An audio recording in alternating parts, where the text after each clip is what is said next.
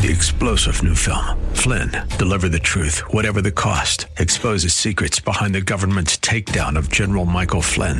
Flynn knew what the intel world had been up to. He ordered the first audit of the use of contractors. This set off alarm bells. He told the truth. He was the most dangerous person for Donald Trump to hire. They had to get rid of Flynn.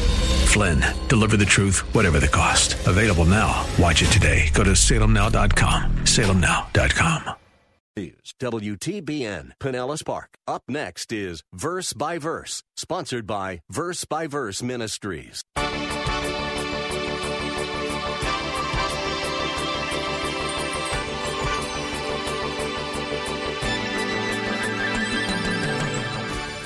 See, heaven will not be everybody's home. Heaven will not be everybody's home because it's a place only for believers. He says that in verse 7. And he who overcomes shall inherit these things, and I will be his God, and he will be my son. Now, what does it mean to overcome? The term overcomer is not reserved for super duper saints. It's, it's not it at all. 1 John chapter 5, verses 4 and 5 say that an overcomer is he who believes in Jesus Christ. The term overcomer is simply a, another title for a believer. One of the saddest things I hear is when people talk about loved ones who have died and assume that that person is in heaven when that person not only never claimed to have trusted Christ, but openly defied him with words and deeds. Can you imagine what heaven would be like if it included those who hate God? It wouldn't exactly be heaven, would it? No, only believers will be in heaven, and that's part of what will make it the perfect place to live. Welcome to Verse by Verse with Bible teacher Steve Kreloff, the teaching pastor at Lakeside Community Chapel in Clearwater, Florida. In his book, The Problem of Pain, C.S. Lewis wrote, We are afraid that heaven is a bribe, and that if we make it our goal, we shall no longer be disinterested. It is not so. Heaven offers nothing that a mercenary soul can desire. It is safe to tell the pure in heart that they shall see God, for only the pure in heart want to. So, not only will there be no unsaved people in heaven, but if they were there, they couldn't enjoy it anyway. Let's open our Bibles to Revelation chapter 21 as Pastor Steve continues this lesson on heaven. As we'll see today, heaven is a place of great beauty, a place of great blessing, and a place with only believers. It's just going to be so beautiful because God is a God of beauty. Gorgeous colors emanating from this city. And then he says in verse 21 and the 12 gates were 12 pearls. Each one of the gates was a single pearl, and the street of the city was pure gold like transparent glass. Uh, these are not pearly gates. These are gates which are pearls.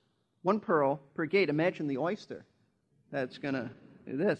Uh, and then he says, "In the street of the city will be gold, yet it will be clear as glass." It's a lot of this is very symbolic. There's a reality behind it, but, but John's striving to come up with, as he's inspired by God, human language to describe the breathtaking beauty of heaven. You see, heaven is a, is a place, a beautiful place, because God's glory radiates there. He is the focal point of, of heaven, not us. Now, if you have a problem with God's glory now, you're going to have a problem with God's glory in heaven.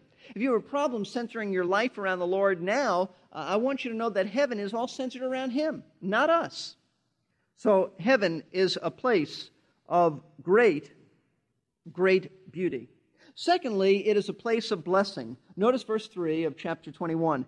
John says, And I heard a loud voice from the throne saying, Behold, the tabernacle of God is among men, and he shall dwell among them, and they shall be his people, and God himself shall be among them. As John is looking at this gorgeous heavenly city that has descended to earth, he hears a loud voice announcing the fact that God now dwells with men. Not in a building.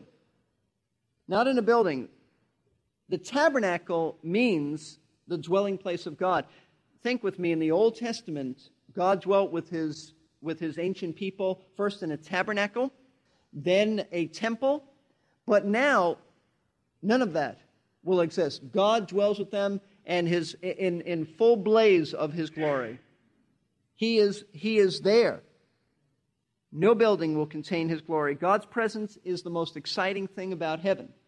Not what we're going to be doing and who we're going to see. You know, it is God's glory because his full presence assures us of the wonderful blessings of heaven. Notice some of these blessings, verse, verses 4 and then into 5.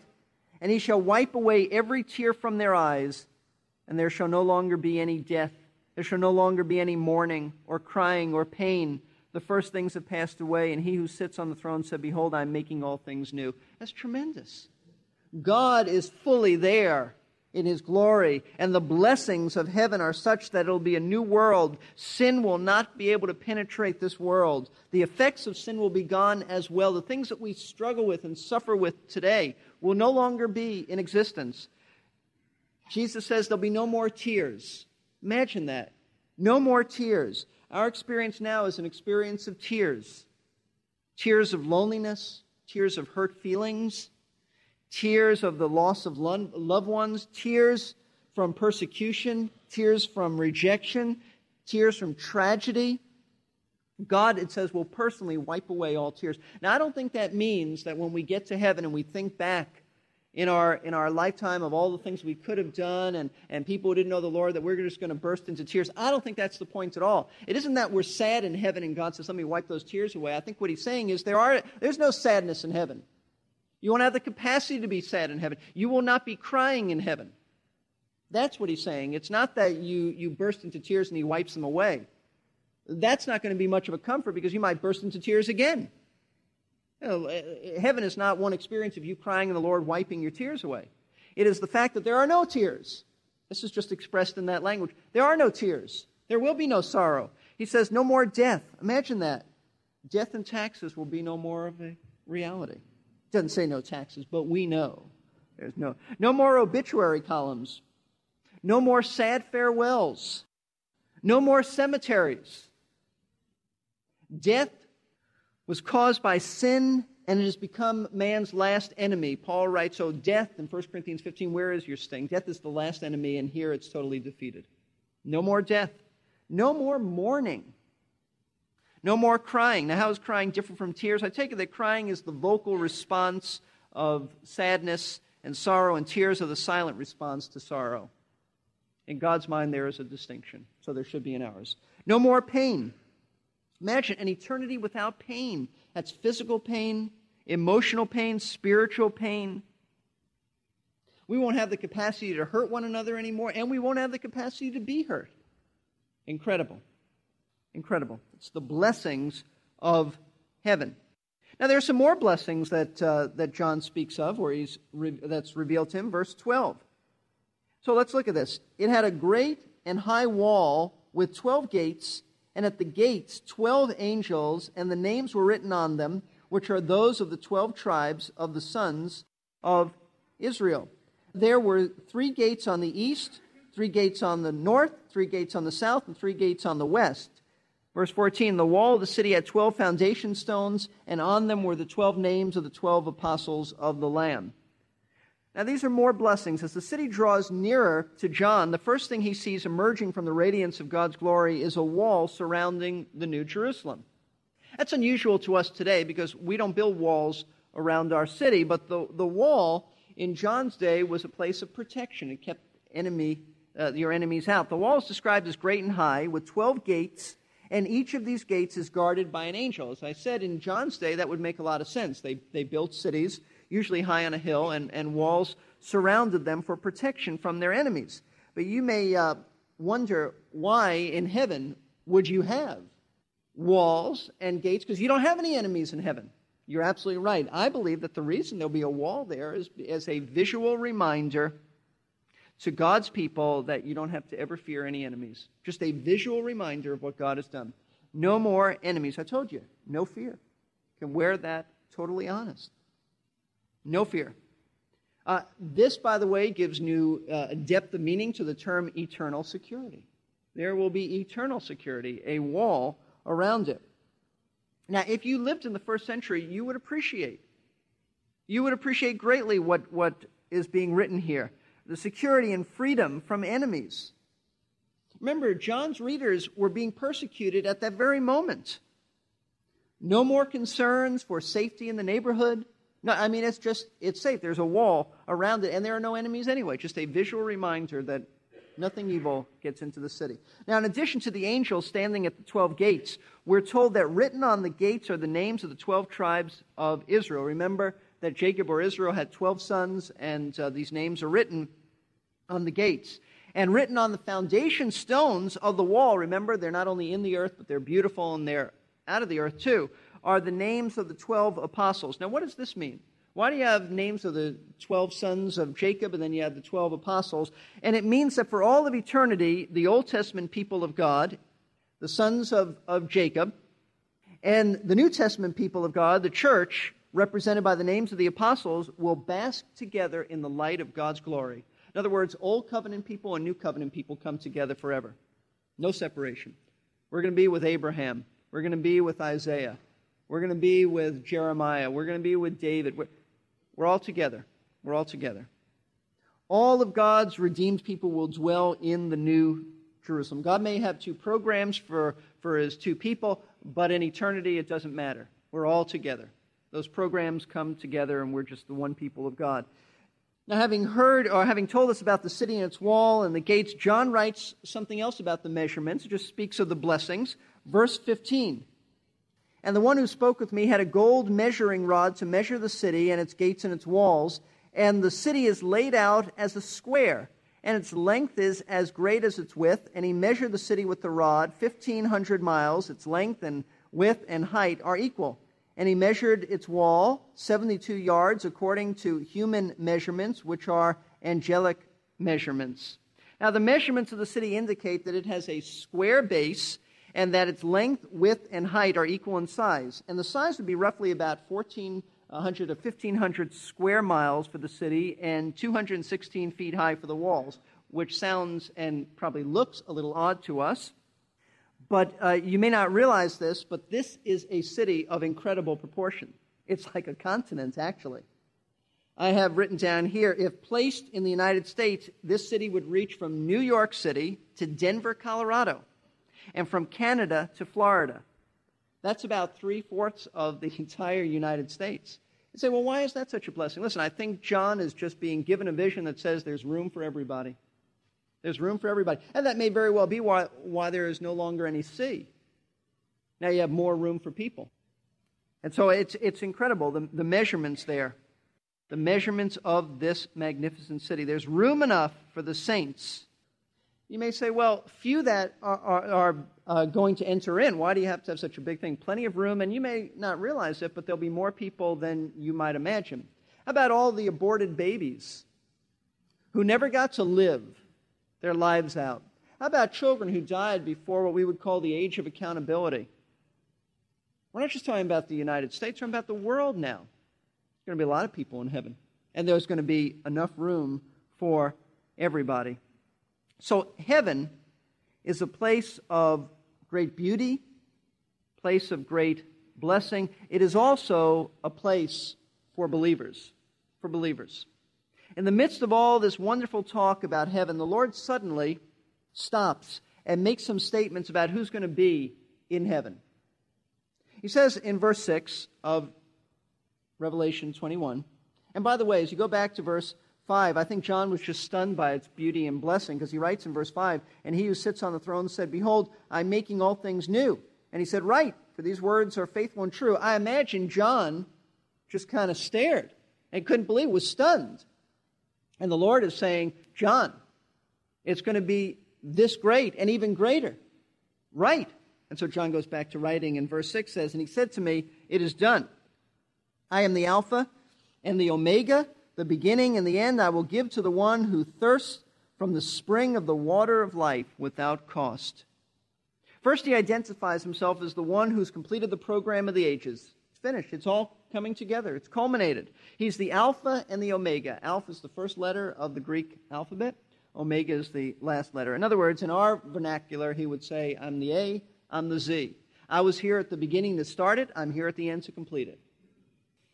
He establishes the plan and he completes the plan. He's God. He is the eternal God, is what he's saying. And as, and as God, he offers salvation to everyone who's thirsty, only he offers it in the language of water. If a person is spiritually thirsty, he can come to Jesus Christ and have free spiritual water, which is what we would call salvation. This is, this is an invitation.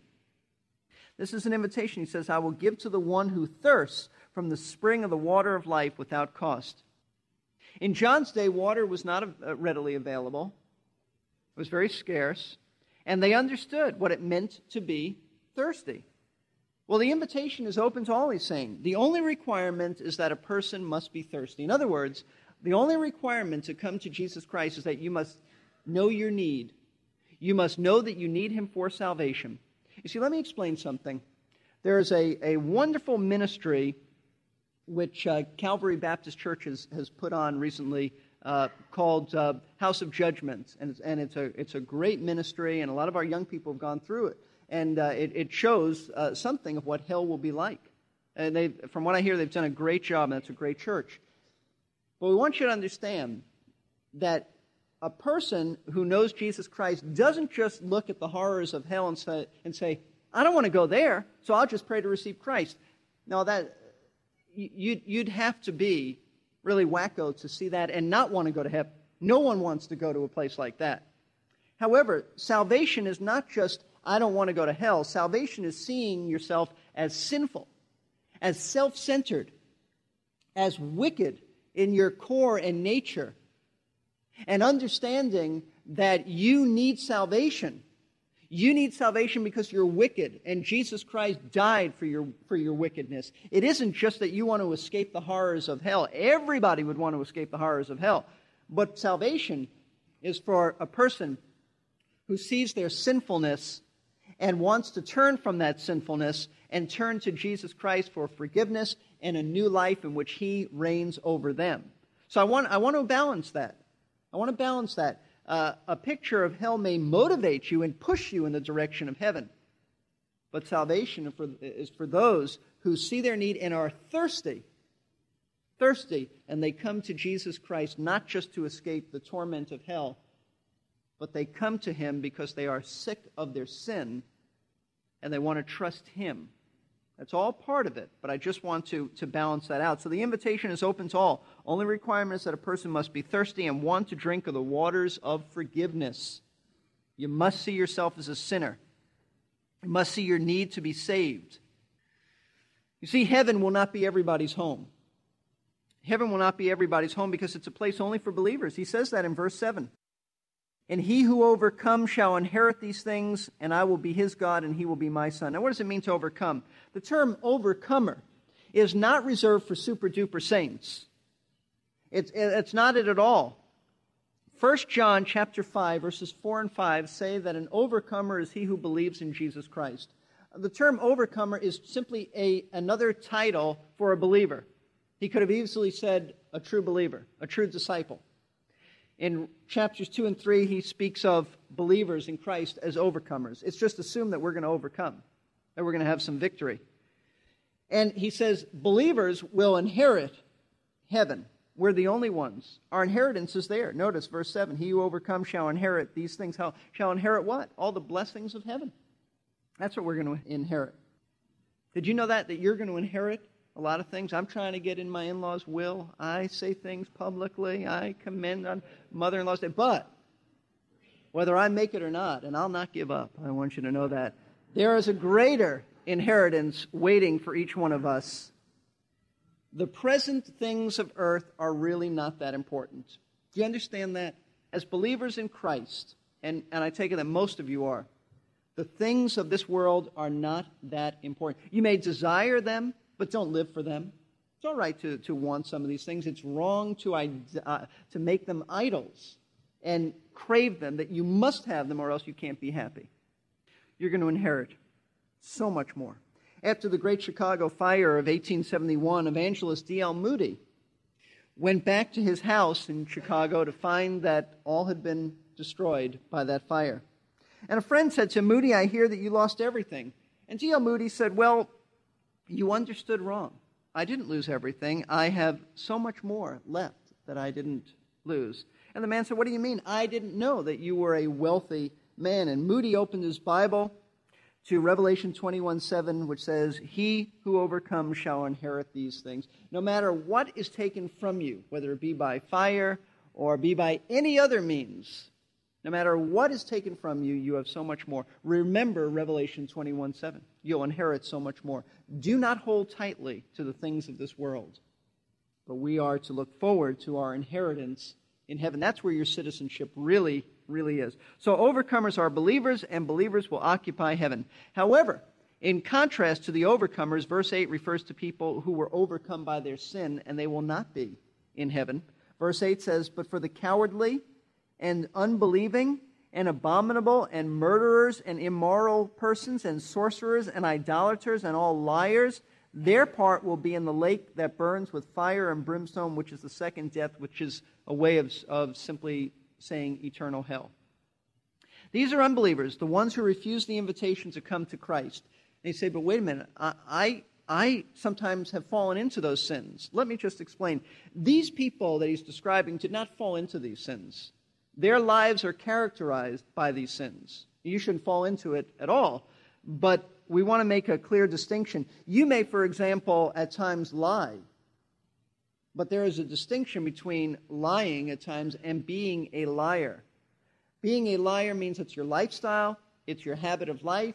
You don't struggle with it, you don't repent over it, you don't even care about it. That's just the way it is. You may call it exaggeration, you may call it white lies. You, it's okay. That's what a liar is.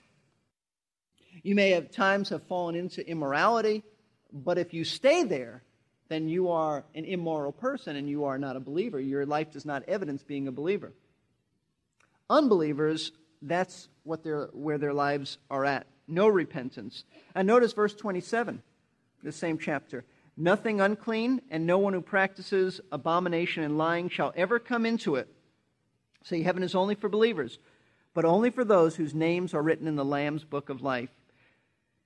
Today, our large cities are noted for their crime, pornography, violence, obscenity, and things like that. But in that great day and in that great city, there'll be none of that. Only believers are there and perfect believers.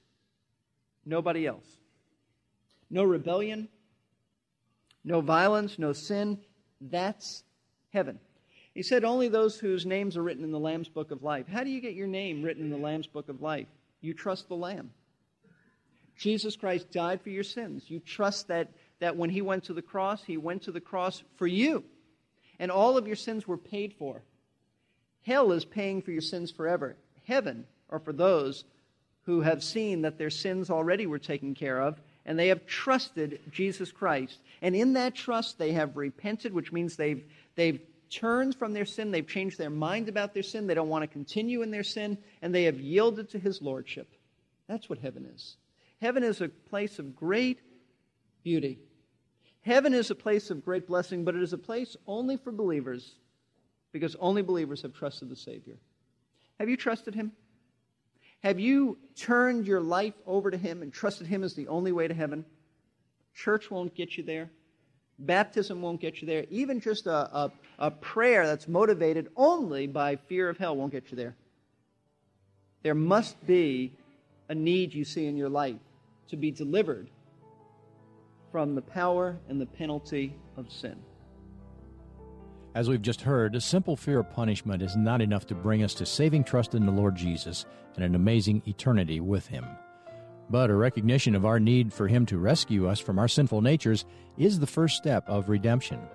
If you'd like more information about trusting in Christ as your personal Savior from sin, get ready for the phone number I'll have for you in just a moment. I'm glad you could join us today for Verse by Verse as Pastor Steve Kreloff continues this series of messages that answers many of our questions about heaven. Pastor Steve is the teaching pastor at Lakeside Community Chapel in Clearwater, Florida. For information about Lakeside, or to find out how you can know for sure that you have eternal life, call Lakeside at 727 441 1714. Verse by Verse is listener supported, and we're thankful for the generous listeners who help us stay on the air. You can give by calling Lakeside at 727 441 1714 or through the giving page at versebyverseradio.org. There's also a message archive page where you can download or stream any of our previous broadcasts at no cost. That's versebyverseradio.org. This is Jerry Peterson. One popular idea about heaven is that since there will be no death, that would include the deaths of animals, and therefore we won't eat meat. And I sometimes tell my friends that my glorified body will need to be very different from my present body if I'm going to be happy in heaven but won't get to eat bacon. Well, Pastor Steve has spent a good deal of time helping us get a feel for what heaven will really be like. But do you ever wonder what we'll be like? The Bible says we will be changed. But how will we be different? Some of the ideas floating around are not only wrong, they're dangerous. We'll learn about that on the next Verse by Verse.